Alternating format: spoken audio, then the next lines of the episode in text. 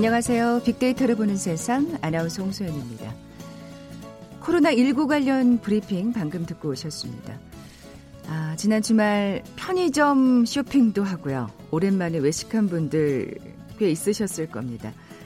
그동안 한산했던 맛집 골목이 사람들로 북적이고 가뭄 뒤에 단비가 온 것 같다는 골목 식당 사장님들의 한박 웃음이 이어졌는데요. 물론 여러 가지 이유가 있겠습니다만 전 국민의 93%가 긴급 재난지원금을 수령했다는 점 이게 아마 가장 큰 이유일 것 같습니다. 많은 분들이 참 수령을 마치셨죠. 자, 오늘부터는 은행 창구에서 뭐 신용 체크카드로 신청하고자 하는 분들이라면 언제라도 은행 창구에서 신청이 가능하니까요. 참고하셔서 꼭 필요한 곳에 긴급 재난지원금 활용하시면 좋겠네요. 자, 이미 신청하신 분들 생각했던 것보다 참 신청 방법 간단하다. 많이들 얘기하시더라고요. 예. 다른 나라의 경우는 어떨까요? 잠시 후 월드 트렌드 빅데이터로 세상을 본다 시간에 자세히 살펴봅니다. KBS 제일 라디오 빅데이터를 보는 세상 먼저 빅퀴즈 풀고 갈까요? 코로나19가 이 사태가 장기화되면서 우리 국민의 절반에 해당하는 47.5%가 불안감이나 우울함을 느끼고 있다는 조사 결과가 나왔습니다. 다들 공감하실 거예요. 상황이 이렇다 보니까 기침이 나고 머리가 아프면 혹시 나 코로나 아니야? 이러면서 걱정하게 될 때 있죠. 이런 상황을 부르는 신조어가 있습니다. 아까 뭐 브리핑에서도 어, 계속 강조했습니다만 조금이라도 의심 증상이 있으면 바로 예 보건소에 문의를 하셔야죠. 실제로 이런 상황에 코로나19를 의심해서 병원을 찾는 분들 많다고 하는데 피로나 두통 같은 일상적인 증상에도 코로나19 감염을 의심하는 걸 뜻하는 신조어입니다. 뭐라고 부를까요? 보게 드립니다. 1번 보복 소비, 2번 금스크, 3번 확진자, 4번 상상 코로나. 오늘 당첨되신 두 분께 커피와 도넛 모바일 쿠폰 드립니다. 휴대전화 문자 메시지 지역번호 없이 샵 9730, 샵 9730. 짧은 글은 50원, 긴 글은 100원의 정보 이용료가 부과됩니다. KBS 라디오 어플 콩은 무료로 이용하실 수 있고요. 유튜브로 보이는 라디오로도 함께 하실 수 있습니다. 방송 들으시면서 정답과 함께 다양한 의견들 문자 보내주십시오.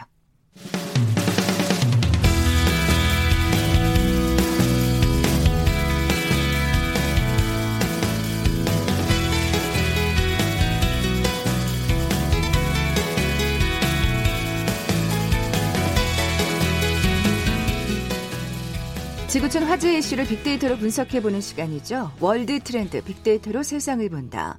임상훈 국제문제평론가 나와 계세요. 안녕하세요. 네, 안녕하십니까. 자, 먼저 세계가 보는 우리부터 살펴볼까요? 네, 오늘 키워드를 아까 힌트를 주셨습니다만은 어, IT와 서류의 차이 이렇게 뽑아봤습니다. 어, 지금 그 긴급 재난금 그 네. 행정에 관련된 지금 얘기를 네. 해주시려는 거죠? 그렇죠.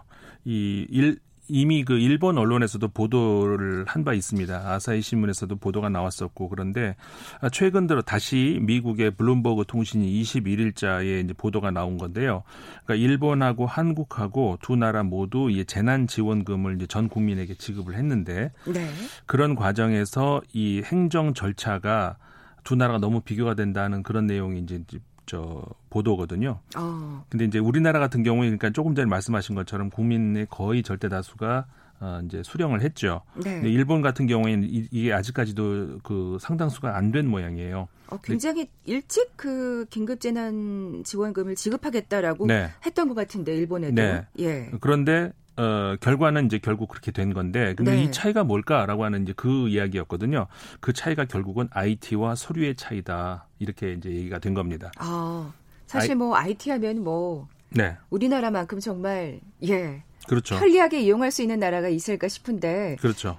뭐 일본 여행 가셨던 분들은 잘 아시겠습니다만은 상당히 일본은 아직까지도 좀 아날로그적이라고 네. 할까요? 예. 그러니까 서류에 굉장히 많이 좋게 얘기하면 이제 서류 꼼꼼한 나라. 네. 어, 좀 나쁘게 얘기하면 너무 서류에 서류에 집착하는 나라. 음. 근데 이제 물론 모든 것을 기록으로 남기는 건 좋은데 이게 이제 문제는 종이로 이제 반드시 꼭 해야 되느냐 아니면 IT로 전환할 수 있는 것은 전환을 하면은 이게 빨리빨리 될 수도 있을 텐데 근데 뭐 그 차이라고 할 수가 있거든요. 더더군다나 이렇게 코로나19 사태 때는 사실은 밖으로 나가기도 좀 꺼려지는 네. 이런 상황에 그렇죠. 뭔가 관공서에서 줄을 서서 뭔가 신청한다는 게 참 아이러니하네요. 그렇죠. 예.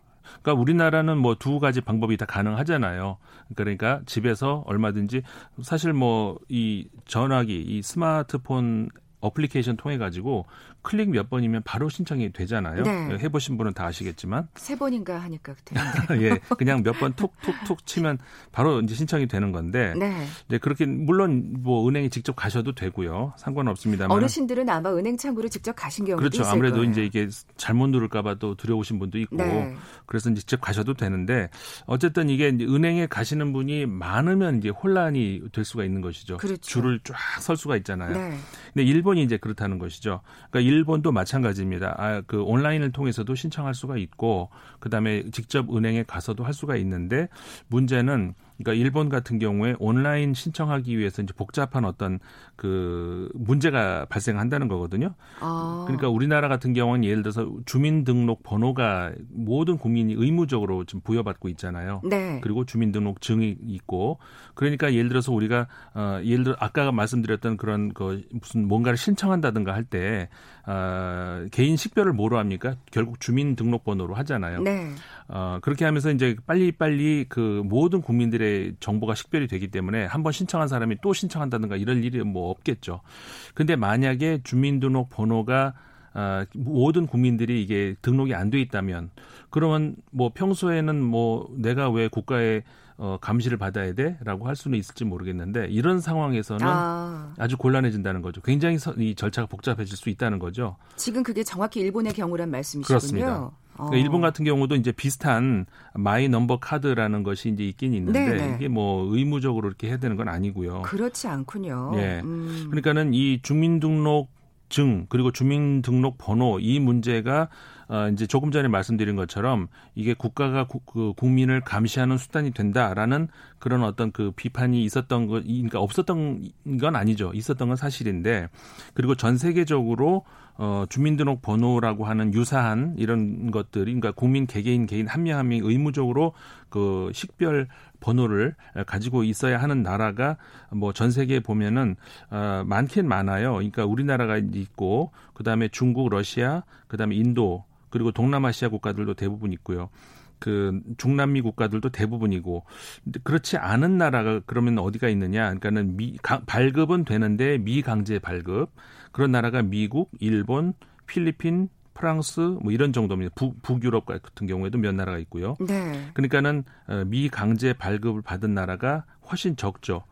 강제적으로 이제 어, 그러니까 말이 이제 강제적으로 하면 이상한데 의무적으로 네네. 네. 모든 국민들이 이제 그 식별 번호를 받아야 되는 나라들이 이제 많이 있는데 이게 이제 그 평소에는 어 국가가 그럴 필요가 있는가라고 했다가 지금 이런 그 위기 상황에서 이게 어떻게 보면 역전이 됐다 이렇게 볼 수가 있다는 것이죠. 네. 아, 이게 사실 또 이렇게 양날의 검이 돼서 또 돌아오게 그렇죠. 된대요. 예. 예. 지금 유사한 예가 이제 그런 거죠. 우리 그 지금 코로나 19 대응하는 차원에서 유럽 국가들이 이제 간혹 언론에서 이제 외신들 중에서 이런 비판을 하는 나라들이 있어요. 한국이 너무 어, 사생활을 침해하는 것 아니냐. 어플리케이션을 통해 가지고 이제 이 사람의 경로를 전부 이렇게 파악을 해 가지고 그런 것들을 알려 준다든가 이런 것들이 너무 사생활 침해 아니냐라고 하는 비판이 분명히 있긴 있잖아요. 그런데 결과적으로 어쨌든 그 서유럽 같은 경우에는 우리나라보다 훨씬 몇 배로 많은 피해를 입었고 그랬죠. 코로나 19로 인해서 사실 뭐 봉쇄령이 내려진 나라들이 그런 나라들이었으니까요. 네. 예. 그러니까 독일의 슈피겔지 같은 경우가 이제 그런 그 딱 이 말을 했어요. 어떤 한 보도에서 뭐냐면은 한국이 자유를 침해를 받았다. 국민들이 자유 침해를 받았다. 그런데 그 결과적으로 어디가 더 침해를 받았는가? 한국은 자유롭게 돌아다니는데 유럽은 전부 집안에 묶여 있지 않냐? 음. 그럼 어떤 자유가 더 자유냐? 이런 유형의 이제 보도가 나온 적도 있었거든요. 정확한 지적이네요. 네. 그러니까 그런 것하고 이제 유사한 건데 어 이게 그러니까 물론 주민등록 그 제도가 개선할 점이 있다면 개선을 해야 되는 문제 아닌가? 그러니까 폐기가 아니라 네네. 네. 뭐 예를 들어 필요 없는 정보를 뭐 거기다 기입을 해야 된다는 뭐 그런 게 있다면은 개선을 할 수 있는데 어 이런 위기 상황에서 국가가 빨리빨리 국민들을 도와줄 수 있는 오히려 그런 방편 이 됐다는 것이죠. 이제 그런 경우가 바로 그래서 이번에 이제 미국의 블룸버그 통신에서 이제 보도한 음. 것인데 그러니까 일본 같은 경우에는 아까 말씀드렸던 아사히 신문에서 어, 보도가 나온 것은 어, 현재 일본의 재난지원금 지급 과정이 이러이러한 문제점들이 있다. 그, 런 보도였는데 네. 이번에 이제 블룸버그 통신은 두 나라를 같이 비교한 거죠. 한국은 아까 말씀하신 91% 국민이 지급이 됐다. 93%. 93%. 근데 이, 이 보도에서는 이제 거기까지는 아니었던 것 같고 네네. 네. 블룸버그 통신에서는 아까 80몇 퍼센트라고 그 80%가 지원을 음. 수령했다라고. 그새 또 이렇게 많은 그새, 또 어, 예, 국민들이 또 신청을 하셨네요. 사실 굉장히 정말 쉬워서 네. 아, 이걸 지금 이게 왜 어렵지라고 지금 굉장히 의아했는데 네. 아, 이, 이 주민번호라는 게또 네. 이렇게 또 차이가 역할을 있네요. 했다는 것이죠. 아. 일본은 그게 없기 때문에 그러니까 아까 말씀드렸던 My Number 카드라고 하는 것은 중앙 정부가 이제 그 관할하는 것인데 어 국민 재난 지원금을 지급하는 것은 지방 정부가 또 관할하거든요. 네. 그러니까는 My Number 카드를 통해서 온라인으로 신청을 했다 하더라도 어, 이게 이제 지방, 어, 지방 정부하고 이렇게 다시 정보를 교환하는 그런 과정에서 지방 정부에서 혼란이 온다는 것이죠. 아. 그러니까 등록이 안 된 사람들이 이게 신청을 하면은 일괄적인 굉장히 그 일관성 있는 주민번호가 사실 필요한데 그렇죠. 여기서 또 혼선이 빚어지는 그렇죠. 그러니까 일일이 서류로 이제 대조를 해야 되는데 이게 시간이 굉장히 많이 걸린다는 겁니다. 그러니까는 그 시간 걸리니까 국민들이 아 온라인 더 온라인 하니까 시간이 더 기다린다. 차라리 우편으로 하자. 그러니까 우편으로 하니까 더 또 며칠이 걸릴 거 아니겠습니까? 네. 결국 그러니까 이제 재래적 재래식으로 이제 그런 방식으로 관공서에 가서 수, 해야 되는 것이고 마스크를 쓰고 줄을 설 그렇죠. 수밖에 없는 몇 시간 줄을 서야 되는 것이고 결국 결과는 그렇게 나왔다는 것이죠. 음, 사실은 정말 이 긴급이라는 사실 단어가 붙잖아요. 재난지원금 네. 앞에 그만큼 네. 이제 빨리빨리 필요한 사람들을 위해서 빨리빨리 지급을 해서 어, 융통하십시오라고 지금 어, 국가에서 사실은 국민들한테 배려를 하는 건데. 그렇죠. 그런 배려가 무색하게 돼버려요. 그렇죠. 그러니까 예. 사실 모든 것들이 이제 이번 코로나가 바꾸는 일들이 굉장히 많을 거예요. 우리가 포스트 코로나 얘기하는데. 그러네요. 예. 근데 우리가 지금까지 어떤 면을 볼때 앞면을 보고 있다가 뒷면을 전혀 안 보고 있는데 음, 음. 이게 어떤 상황이 연이 뒤집어지면 뒷면이 적나라하게 보이는 것이죠. 이게 앞으로 아까 말씀드렸던 어떤 개인 사생활 보호 그 차원도 그렇고 뭐 이 주민등록번호 이 문제도 그렇고 여러 가지로 어 이게 또 다른 면이 있었구나라고 네, 하는 네. 것을 어, 우리가 이제 새삼스럽게 느끼는 그런 경우가 이제 앞으로도 계속 나올 것 같아요. 그러니까 우리가 지금까지 개선을 해야 개선이 필요한 부분은 개선을 해야 되겠지만 이것이 그냥 일괄적으로 이건 나쁘다라고 폐기할 수 있는 것이 아닐 수도 있다는 것. 음. 물론 그리고 반대일 수도 있다는 것. 네. 어, 좋을 줄 알았는데 이게 결국은 나쁘게 결과적으로 올 수도 있는 가능성도 있다는 것. 그러니까 여러 가지 다양한 그런 그러니까 가능한 것이 있다는 것을 어, 지금 코로나 정국을 보면서 우리가 다시 한번 느끼는 것들이 많이 생기는 것 같아요. 네. 어쨌든 우리 같은 경우에는 좀 혜택을 지금 보고 있는 상황이라는 생각이 듭니다. 그렇죠. 자, KBS 제일 라디오 빅데이터를 보는 세상, 월드 트렌드 빅데이터로 세상을 본다. 세계가 보는 우리 재난지원금 지급 방법과 관련된 소식 살펴봤고요. 잠시 라디오 정보센터 뉴스 듣고 나서 우리가 보는 세계 계속 이어가죠. 문재인 대통령이 오늘 오후 청와대에서 2020 국가재정전략회의를 주재합니다. 중앙방역대책본부는 오늘 0시 기준 국내 코로나19 신규 확진자가 16명 증가해 누적 확진자 수는 총 11,206명이라고 밝혔습니다. 신규 확진자 16명 중 13명은 국내 지역 발생 사례로 분류됐습니다. 유은혜 사회부총리 겸 교육부 장관이 27일 중3과 고2, 초등 1, 2학년 유치원생의 등교 수업을 앞두고 에어컨이나 마스크 사용에 대한 구체적인 지침을 방역당국과 논의 중이라고 밝혔습니다. 올해 코스피 주요 상장사의 2분기 영업이익 전망치가 한 달 전과 비교해 13% 넘게 낮아진 것으로 나타났습니다. 코로나19 여파에 따른 지원책인 소상공인 2차 금융지원 대출 사전 접수가 시작되고 나흘 동안 은행 5곳에 2만여 명이 신청한 것으로 나타났습니다. 국세청이 SNS와 유튜브 등에서 활동하는 1인 미디어 영상 제작자의 탈세 상황을 집중적으로 점검할 예정입니다. 행정안전부는 어제까지 긴급 재난지원금 대상 가구의 92.8%인 2,015만 가구에 긴급 재난지원금 지급을 완료했다고 밝혔습니다. 앞으로 농수산물 원산지를 혼동할 수 있도록 표시하거나 위장 판매 후 처분된 경우도 위반 업체와 품목, 내용 등을 1년간 관련 기관 홈페이지 등에 공표하기로 했습니다. 또 위반자 교육 이수 이행 기간을 3개월에서 4개월로 연장하기로 했습니다. 지금까지 라디오 정보센터 조진주였습니다.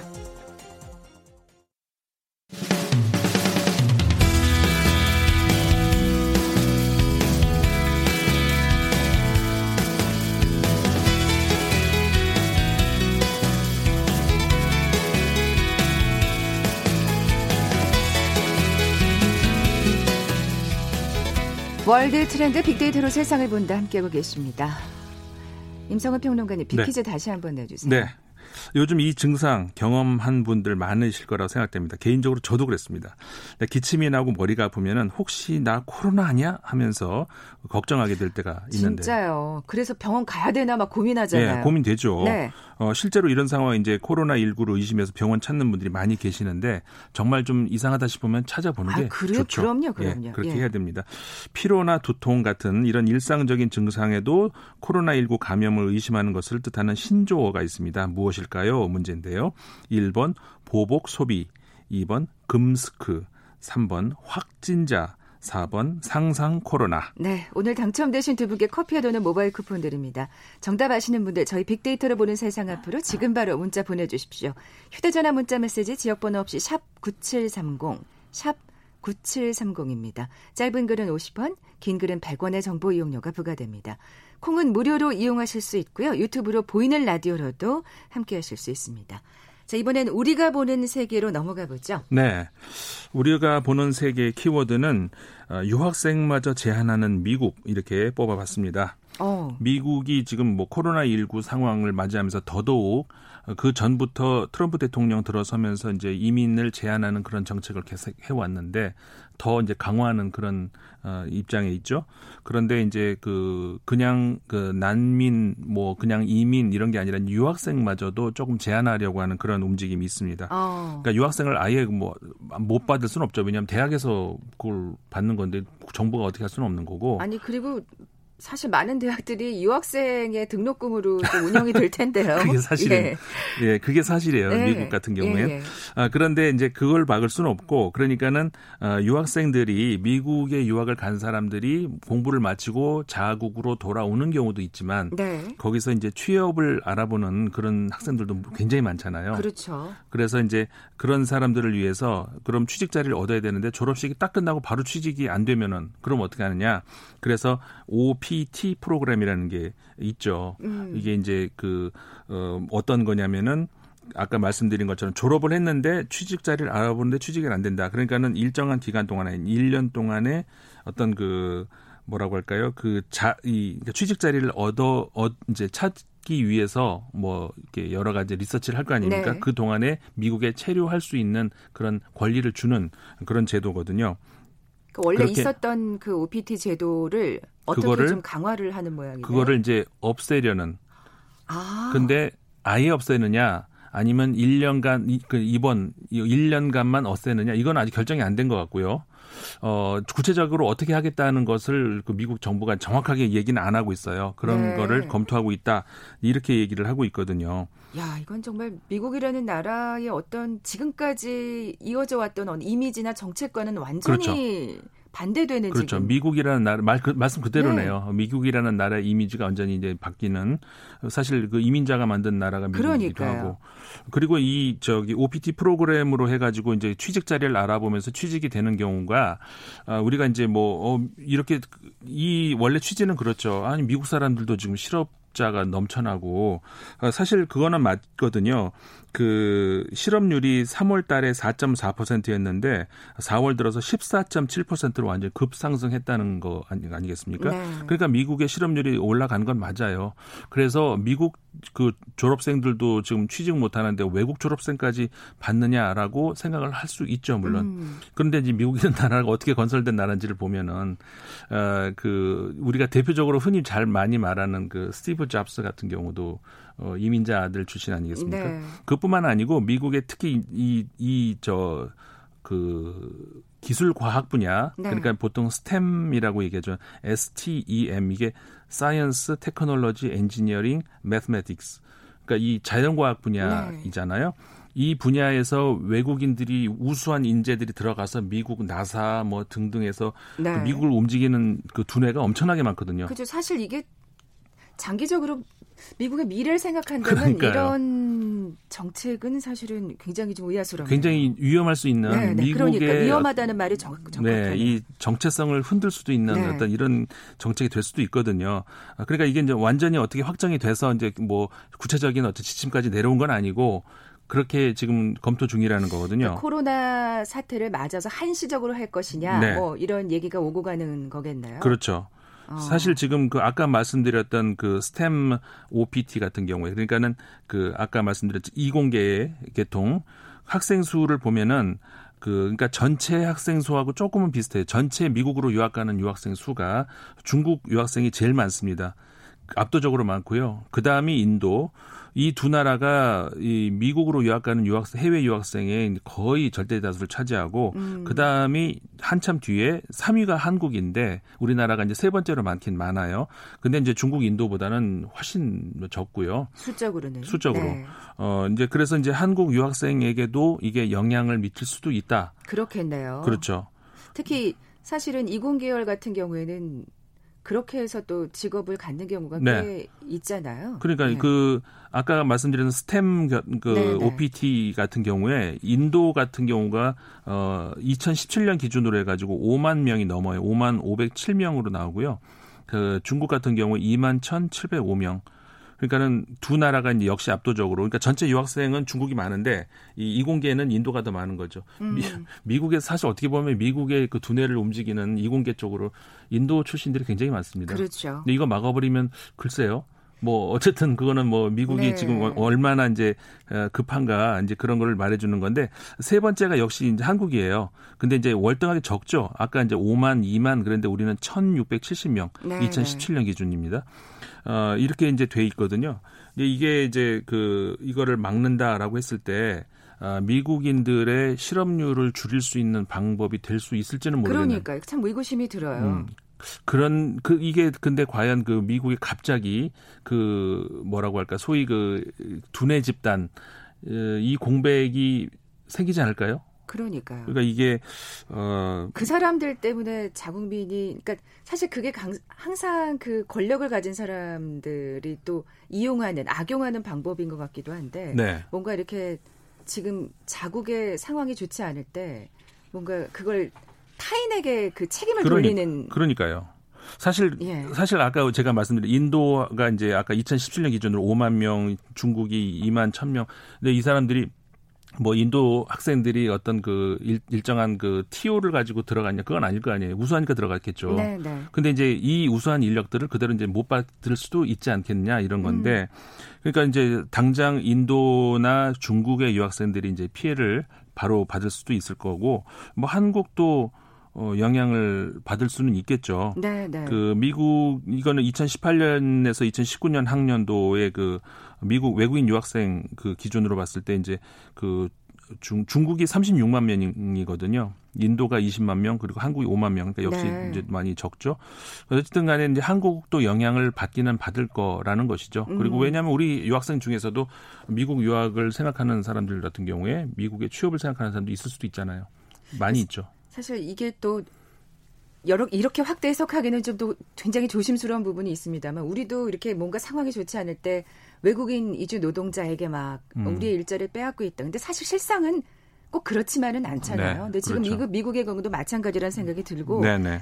이 트럼프의 또 정책이 여기서 또 나오는구나 네. 싶기도 하고요. 네. 다만 또 이게 대선 이후에 또 어떻게 될지는 모르고 그러니까 모든 게 지금 11월 대선까지 상황을 보고 그 다음에는 얼마든지 어, 바뀔 수가 있기 때문에 어, 당장 어 그러면 유학 뭐 계획을 바꿔야 되는 거 아니야? 조금은 기다려 보시는 것도 네, 좋습니다. 그래도 어쨌든 유학 준비하시는 분들한테는 조금 불안한 소식이긴 음. 하겠습니다. 네. 네. 자 지금까지 임상훈 국제문제평론가와 함께했습니다. 고맙습니다. 네, 고맙습니다. 자, 오늘 비퀴즈 정답은 상상 코로나였죠? 커피와 도넛 모바일 쿠폰 받으실 두 분입니다. 1599님, 그리고 7733님 정답 보내주셨어요. 두 분께 선물 보내드리면서 물러갑니다. 빅데이터를 보는 세상 내일 뵙죠. 고맙습니다.